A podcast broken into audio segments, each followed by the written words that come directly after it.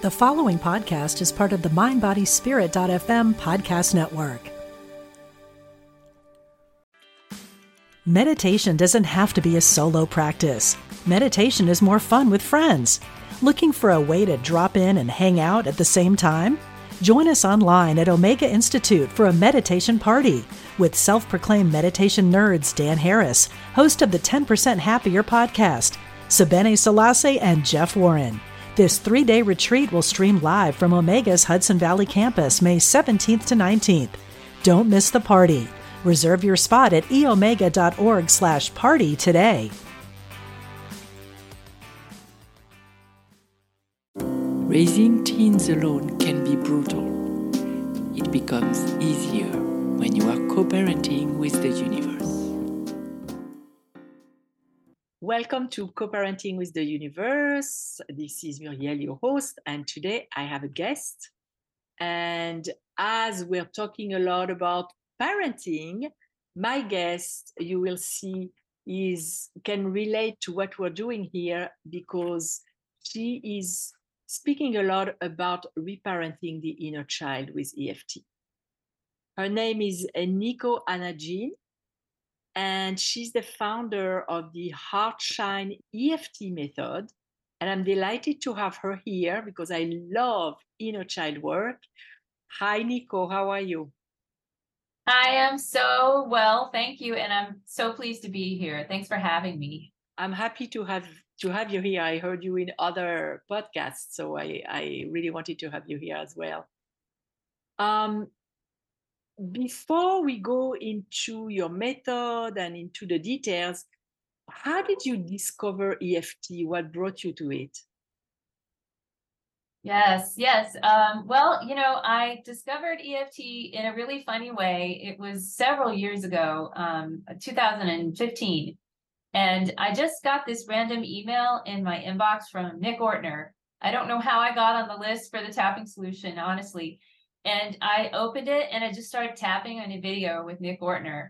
And um, even though it was a it was tapping for like finances or something, but I had this like incredible response. Like, you know, I just felt this breakthrough and I started crying, but it was like that kind of crying when you it feels good. And I was like, what is this stuff? You know? And I mean, I've been in the, the field of healing and, and holistic stuff for 27 years. So, you know, I've done every kind of energy modality and yoga and massage and like everything, but I had not actually experienced EFT before. So, what happened was I, because I had that, you know, that profound experience, I bought the course and I just started tapping. I was tapping, tapping, tapping like every day. And I realized that what happened was I actually was experiencing a relief from anxiety in general. And I have been um, I have been diagnosed with a panic disorder a few years before, and I've been like just kind of trying to manage a panic disorder. So EFT basically helped me, and I, I, will, I will say like completely cure because I mean you know anxiety is something that that you still manage, yeah. but but it took me to a level of like I realized what it could feel like to not have constant anxiety, and it was incredible isn't it amazing when you finally get to you don't have anxiety and you're like wait wait a minute that's how i'm supposed to feel yeah, that's amazing what is this feeling yes yes uh, I discovered EFT with uh, Nick, Nick Ortner too and the tapping solution, and uh, it was really life changing. I, I, bought that same program that you bought, and it oh, was funny, really amazing. Yes. Um, so I think it was not random. Uh, in my circles, we talk about the universe a lot, and uh, it was definitely the universe guiding you to discover that that technique. Um, I know that you're using the technique in a very particular way, and my goal here is really to show my audience as many people who as many practitioners as possible with as many styles and as many approaches. So i would love if you could explain a little bit how you use eft in your business. Yes absolutely yes. So yeah, because my EFT journey has been very interesting because after I did the course and the, you know the the tapping solution, I just went all in and I got certified. And I was already a life coach, but I just started using tapping exclusively. And um, I got my certification first with not EFT Universe, but another organization. Oh. And so I was doing that for a while and I was working with people with anxiety. So that was like my first niche. Um, and then I decided I wanted to take my studies deeper, and I ended up signing up for energy psychology certification with EFT Universe, which at the time that's what EFT was a part of. Okay. So I did that program, and when I went into that program, I I went so much deeper, and I I went into like parts work and things because I don't know I don't know if you know that in energy psychology we do something called parts work, and the inner child is a part of self, right? It's, it's like archetypes. It's is it what it is, or similar to working with inner archetypes, or? It's similar, but it's really very simple in that it's a parts of self are just parts of yourself okay. that could be anything. Okay. The critic, the the bully, yeah. the inner child, the scared inner child. Yeah. So um I started doing this parts work and using EFT with parts work, but the real the real huge profound thing that happened to me that set the course of the direction of my niche that I'm in now was that I realized um, for myself personally that I had narcissistic trauma. And I ended up working with a therapist that didn't do EFT, but he did uh, inner child work, specifically this technique of reparenting. And I started working with him, and he let me tap while we were working together, even though he didn't tap. And I ended up having such profound, deep healing with this inner child work and reparenting that I adapted my EFT practice to use parts work to reparent the inner child. And then I started using it with my clients and I started realizing how that this the key to truly healing this kind of trauma and any kind of trauma is getting all the way to the inner child. And for me, that was the game changer. Yeah, it's mostly the case. We go back to the inner child because that's the vulnerable part of us that has been wounded and that is uh, has an effect throughout our, our entire life. That's really the way it is. And so when people come to you, are they aware that they're going to do inner child work or are, some of them are taken by surprise because some some people have a harder time than others with that? Yeah, no, that's a really good question. I mean, all of my my sales copy, like my marketing and my social media and everything in my website is very clear about that. So if a person comes to me through that, then they they they have an idea that that's what we're going to do. Like for instance, you know, I have a mastermind community and that's what everyone's in that community they're they're working through narcissistic trauma by reparenting their inner child and they're all transformation professionals. So they all know that's they know when they come to me that's what I do. And then I do also private sessions with some people as well. But they all know that's that's what they're coming to me for. Um, how would someone um, like because for parents, I always tell parents that if we don't heal our wounds, we're gonna bleed our wounds on our kids. And how would someone know that they were the victim of narcissistic trauma are there a few pointers that could lead them to explore that?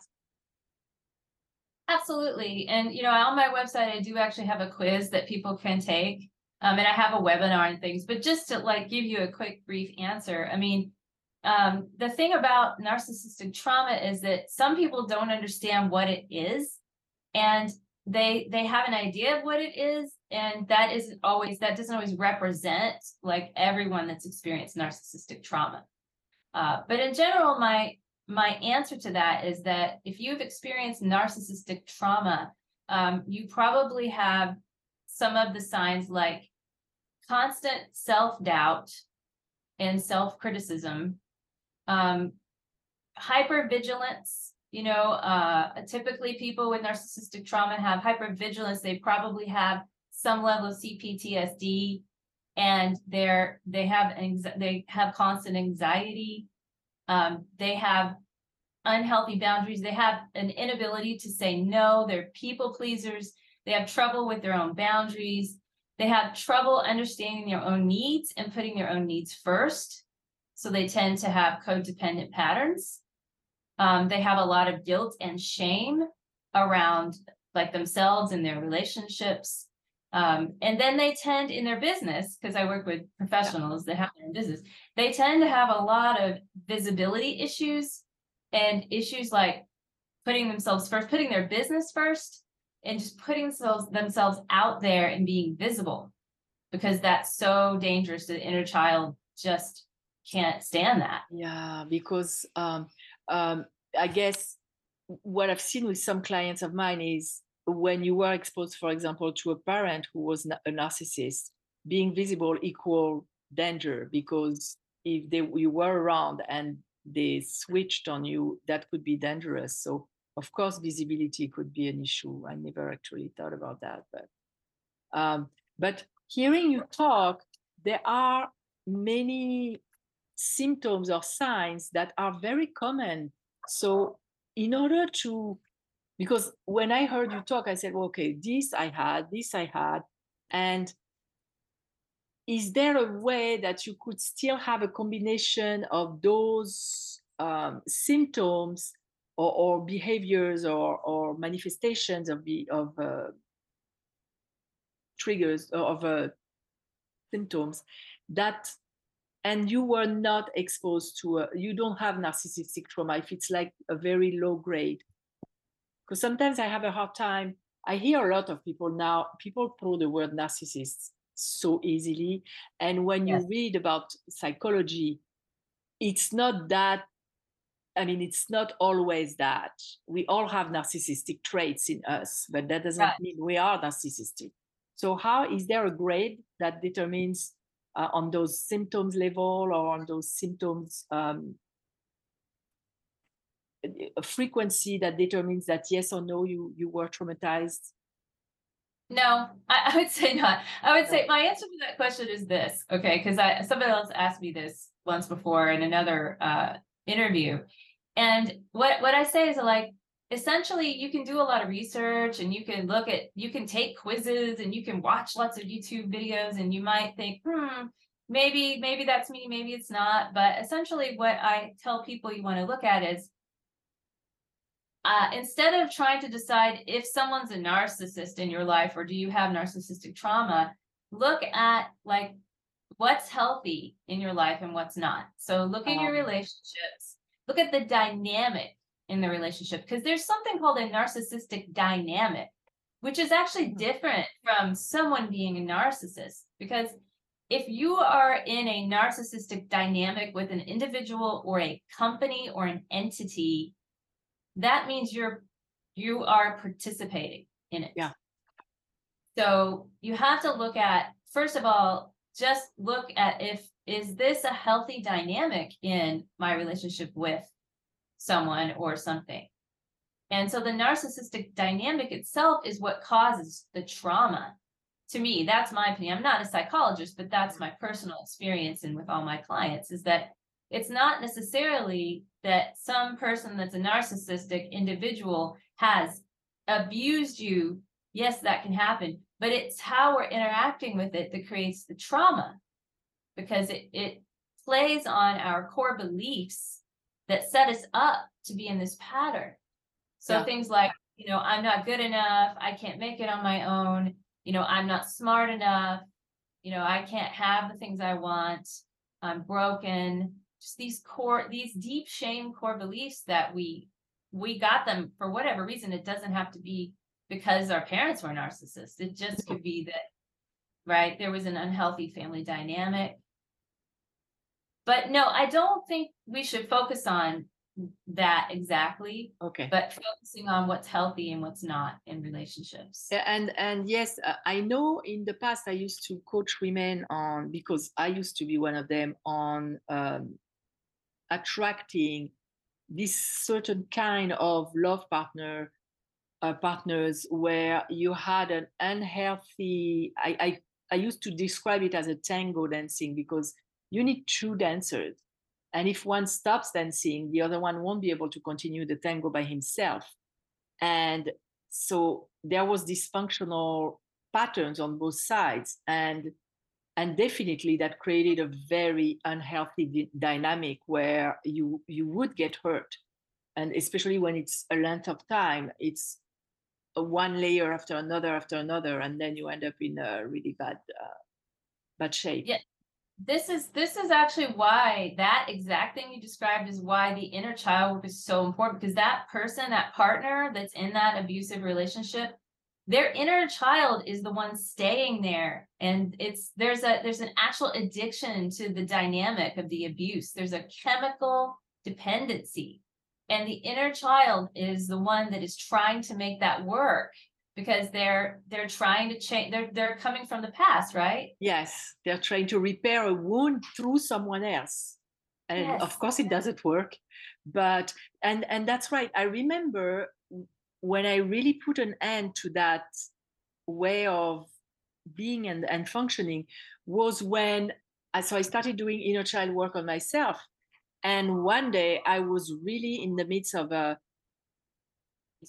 a relationship where I was suffering a lot. And I literally remember realizing that the inner child was driving the bus. It was mm-hmm. the inner child reacting, the inner child being triggered, the inner child being afraid. And I put a hand on my heart. I will always remember that day. And I told her, You're okay, you're safe, I'm here. And I really did that for a few minutes and everything calmed down. And I was able to not only feel better, but see clearer. And from that point on, not abandon that part of myself. And she stopped acting out. It stopped being uh, her driving the bus unconsciously. That's wow. so powerful. Yeah. It is that just just showing up and saying, I'm here, right? Attuning, attuning to them and you're safe and you're with me now.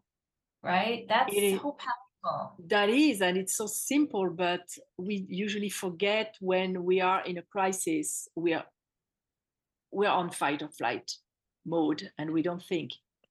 Um, so how does do you have examples because i'm always very interested about the self work that we do and how it reflects on our either it can be you ha- you can be self employed but even for moms who have a boss that that pertains to that too. Do you have examples of, I would call them mini miracles, even if they're not, but something happening as a result of you doing inner child work with them in their professional milieu in a big way? Mm, yeah, for sure. I mean, I can, I like, are you talking about like case studies, kind of like case studies? Yes. Yeah, absolutely. Um, I can share an example. I can probably think of an example of a couple ones, like somebody that uh, runs their own business and someone that actually is employed. Perfect. Okay, yeah. So um, one thing that I can think of specifically is that I did some inner child work with someone who's a coach. And she has been a coach for a long time. She's very successful, like financially. She's got a lot of clients. You know, she's she's out there. She's really visible. Um, and she she was, you know, basically running pretty high level. And then she ended up, her personal relationship ended up really just crashing. And she realized that there was some toxicity there. But then she ended up um, like just kind of throwing herself into her work and just trying to move on. And she got involved with a new person. And this person, which at the time she didn't know, it she now understands also was a narcissist. The, the past boyfriend was a narcissist. This is a different one that shows up with kind of a different pattern.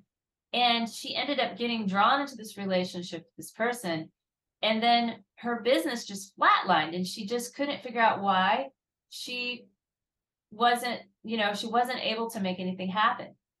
And her clients were disappearing and she ended up, you know, um, she ended up ending that relationship and then she went back into her business but she still couldn't get it to like get any traction again. She was really stuck.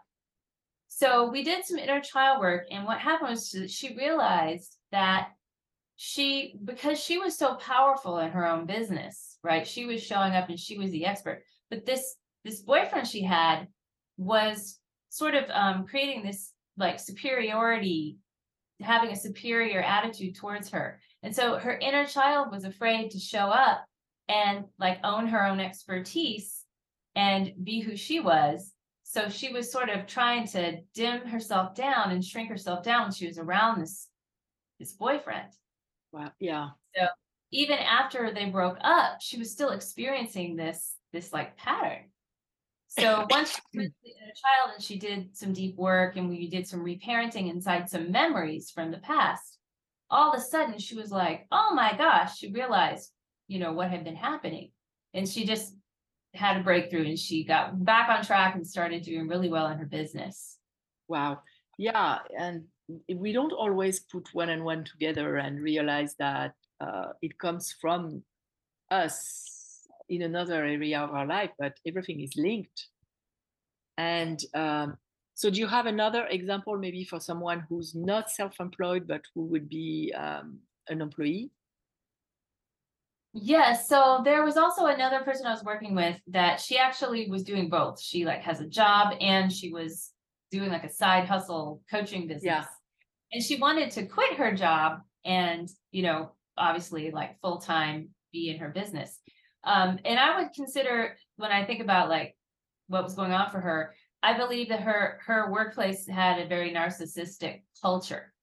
And when I say that, it's like you see it sort of the similarities is that um, when when you're being told one thing, but that's not the truth, like gaslighting in the workplace, like, oh, work life balance, you know, and take care of yourself. But Yeah. then you're afraid to to you know not be performing above expectations because there's this sort of an unspoken you know um unwritten kind of rule that if you're not high performing you could get cut Yeah. And so that's it's a based right that's very uh, that's very common in corporations and, and places like that. Um, I I was just thinking when you're in a job like that, let's say there is a dynamic like that, do you have to leave or is there a way to because you work on yourself to not participate in the dynamic and still be uh, feeling great and and and still stay in the same job? I think so. I mean, I tell people all the time that when you do that in inner work with your boundaries and you can go to the inner child and basically you can clear the triggers so that whatever's happening in your external world um, you're not going to be responding to it with your inner child. Yeah. but that doesn't mean that it's not if it's still unhealthy you would be making a decision to leave from the place of the adult because that's an empowered place not from the inner child has no power. So the inner child would be trying to run away or would be scared or would be acting out of fear. Yes. And it would So- be oh, like reacting in a way that is not mature and not serving. Yeah, because ultimately, if you decide, uh, actually, I'm worth being treated well, you know, I have value, you know, I I deserve to be treated with respect and and to to be valued for who I am as a person and not be objectified or seen as just a way, you know, for a company to just be producing. Um, you would eventually make the decision to find a different workplace where you were valued. But you can't do that until you convince your inner child that you have value. Thinking about that um, i had a client who was bullied by her superior. And we did some work on finding her own value and not letting the external world define her value. And she got to a point where she didn't even have to do anything because she knew that if she was getting up and leaving her value would come with her and there is no reason she wouldn't find another job. And her superior superior literally stopped bothering her. It was like if she didn't exist anymore. She went on Wow. to someone else.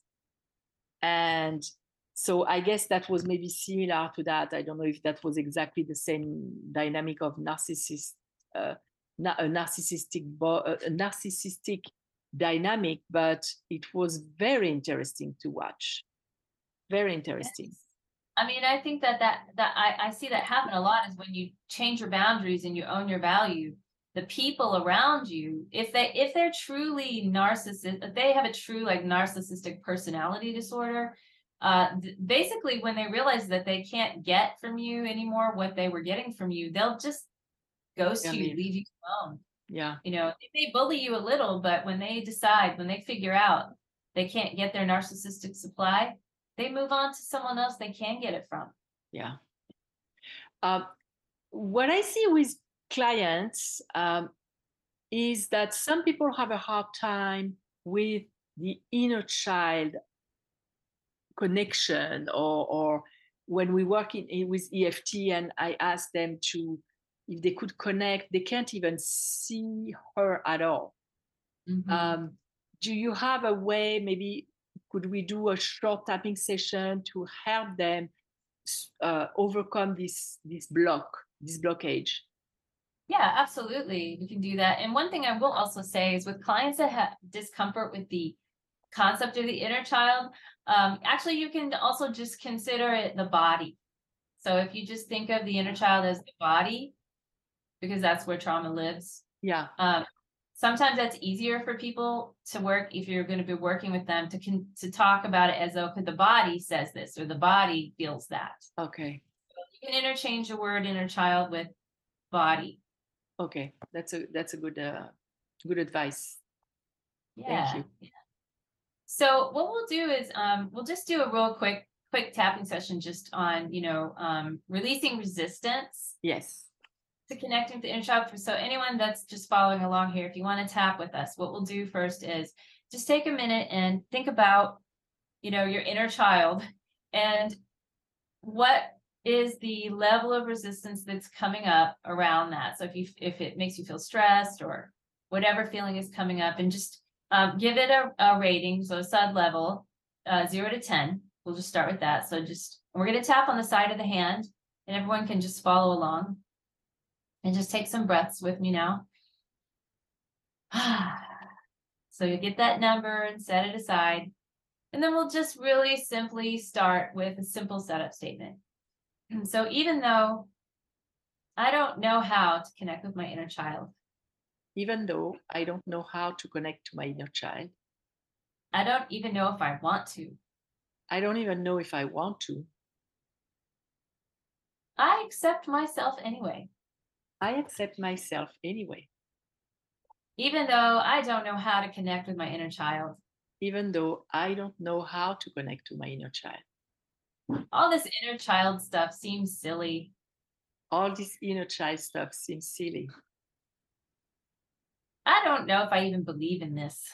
I don't know if I even believe in this. I give myself permission to relax anyway, I give myself permission to relax anyway, even though I have no idea how to connect with this inner child. even though I have no idea how to connect with this inner child. Seems so silly. Seems so silly. It seems so 70s. 70s, yeah. Uh, but part of me wants to, Part of me wants to, but I just don't know how. but I just don't know how. I love and accept myself anyway. I love and accept myself anyway.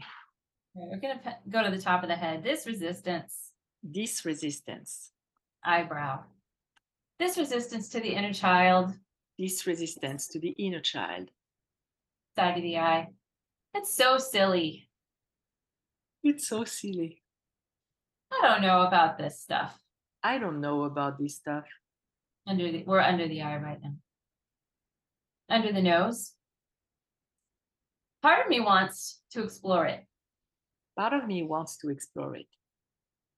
on the chin. Part of me thinks it's silly. Part of me thinks it's silly. Collarbone. Part of me thinks I don't know how to do it. Part of me thinks I don't know how to do it. Under the arms. I need to know how to do things. I need to know how to do things. Let's go to the side of the hand.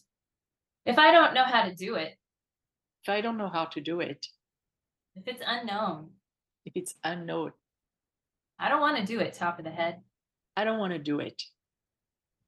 eyebrow. I might not be good at it. I might not be good at it. Side of the eye. I need to be good at things. I need to be good at things. Hmm, Under the eye, all this resistance. All this resistance. Under the nose. To the inner child.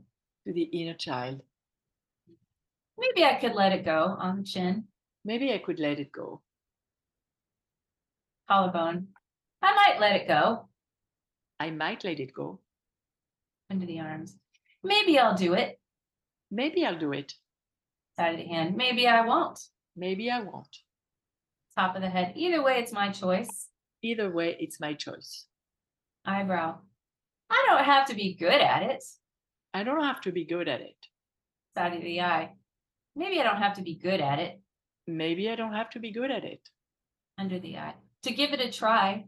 To give it a try. Under the nose. Maybe it can't hurt. Maybe it can't hurt. Under the chin.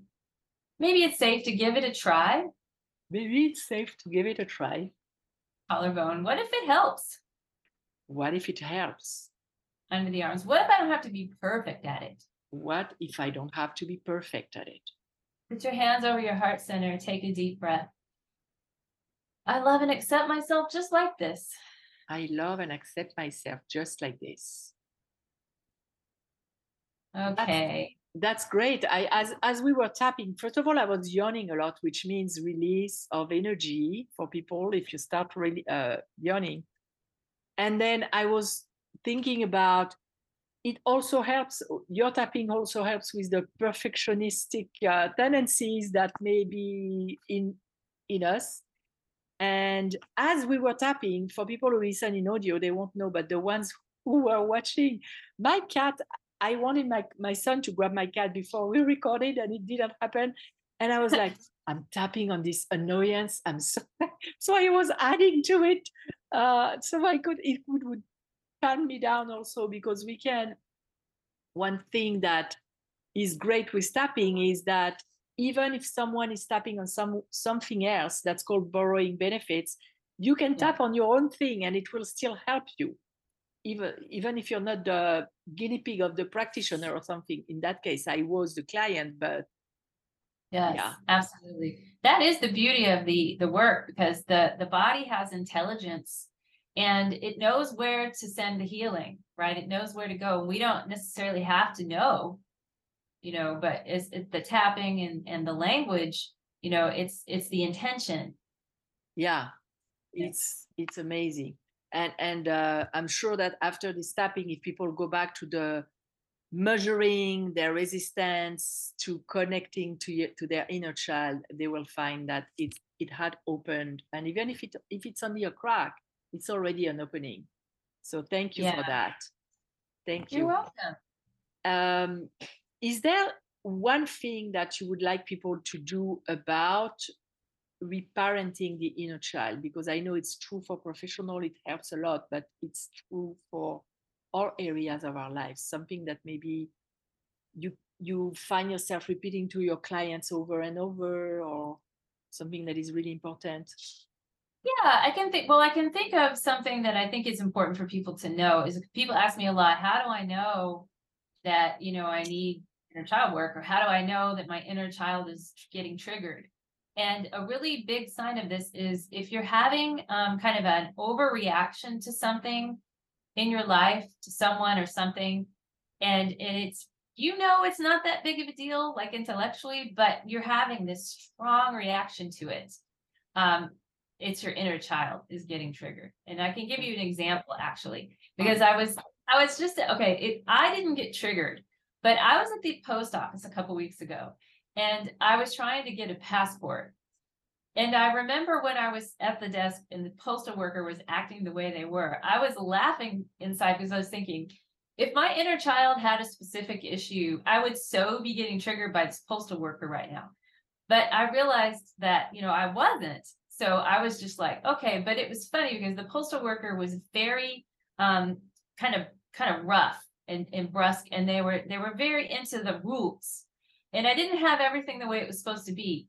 And they were being really critical, and they were just like, oh, "This isn't right, and this isn't right, and you're going to lose your appointment, and you're going to have to start over, and you shouldn't even have this, and blah blah blah."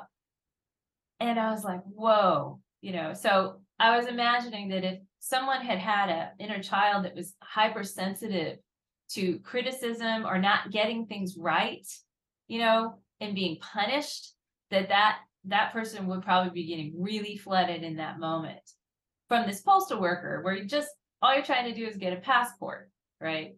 Yeah. That's an example of like an overreaction to something. And so that reminded me actually something happened to me also like about a week ago. I was in a clinic uh, going for a test and there was a lady you had to take a number with your your card and to to be called and she couldn't get the number from the, machine and people were trying to help her and uh, including the clinic staff and she was like you don't have to yell at me and i was like why is she talking like that? Nobody's yelling at her and it happened several times from people who even a lady who was sitting next to me came to help her and her first thing it was like oh yeah let me let me be uh, an idiot.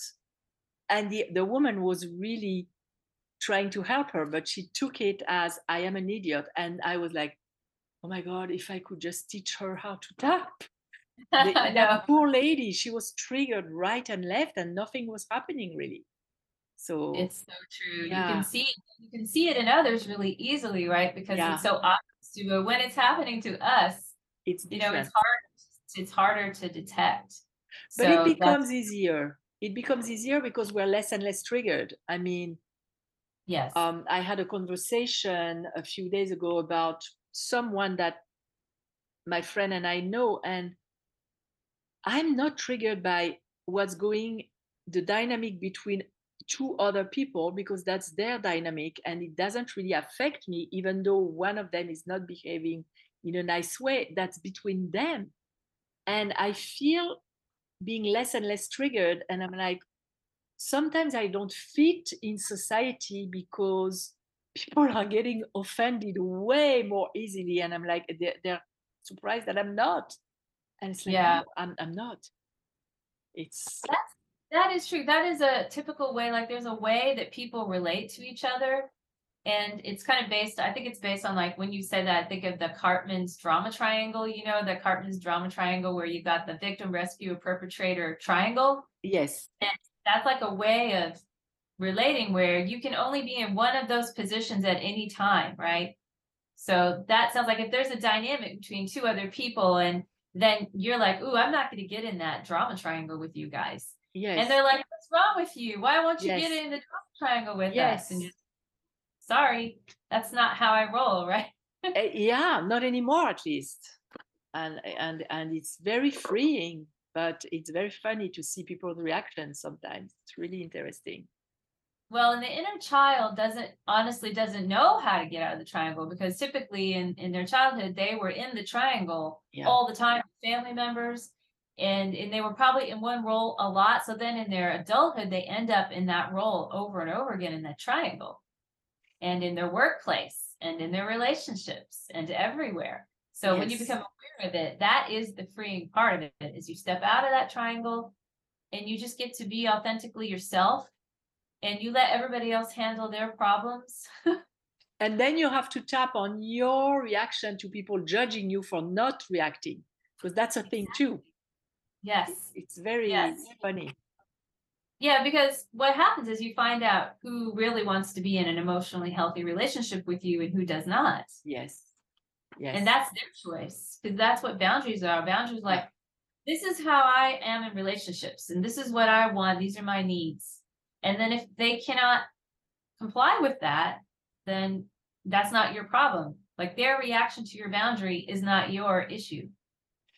Which, by the way, um, I always tell my I, I, was speaking with my daughter a few days ago. She's she's uh, 26, and we were talking about disappointing people because if you start being yourself and putting boundaries for yourself and being healthy, you're going to deal with people being disappointed because that's not what they expect of you. And you're going to feel really guilty. And i told her that's it doesn't mean that you should go back to your old habits. It just needs to be you need to live in the uncomfortable feeling long enough until your brain realizes that first of all it's not the end of the world to feel uncomfortable when you know you're you're doing what's healthy for you. And second of all there's not even a need for that guilt anymore.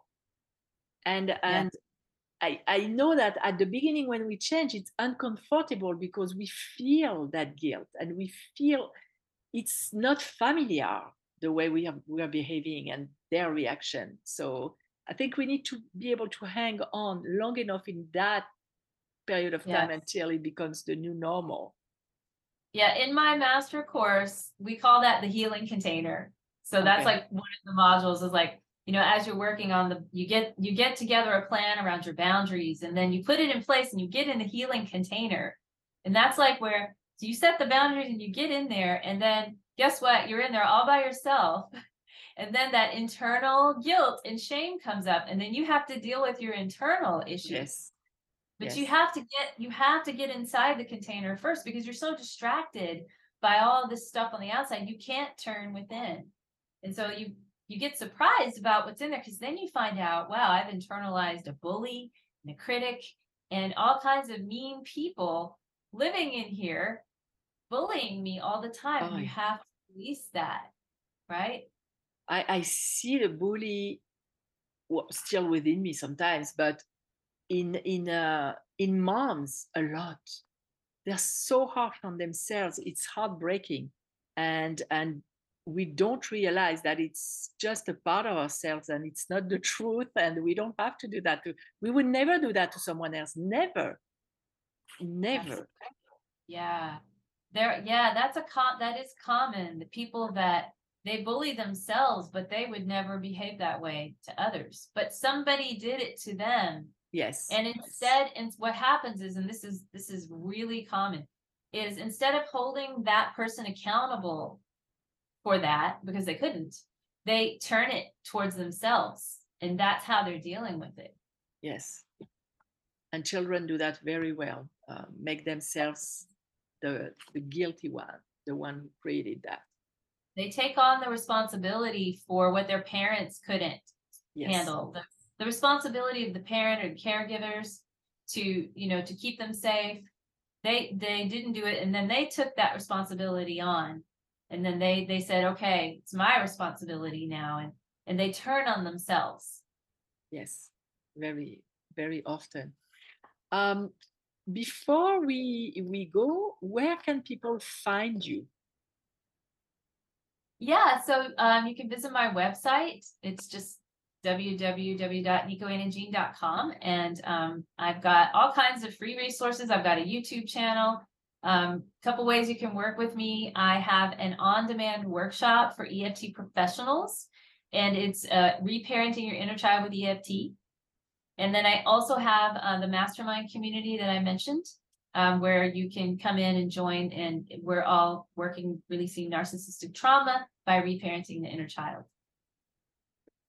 And do you also do one-on-ones or I do. I do some. Okay. I have a limited amount of time. I have a very small private practice, but I also do private work as well. Thank you for being with us today. And of course, I will put all those links in the description of the episode so people can uh, check it out and connect with you. Thank, um, you.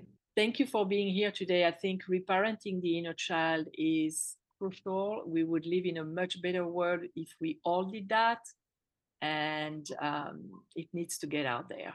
I mean, absolutely, I, I totally agree with you. Thank you for having me. And until I see you again, either solo or with another guest, go work on your inner child. Bye.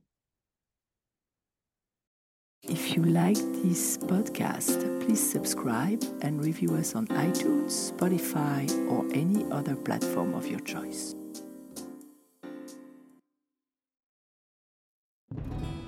Hello, I'm Dr. Steven Farmer, and I am an author, teacher, psychotherapist, and shamanic practitioner.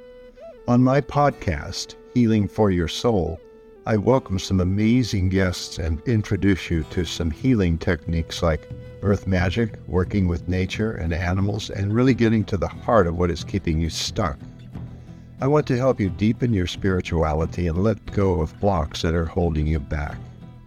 Let me help you in this journey called life part of the mindbodyspirit.fm podcast network. Subscribe and follow wherever you get your podcasts so you don't miss an episode.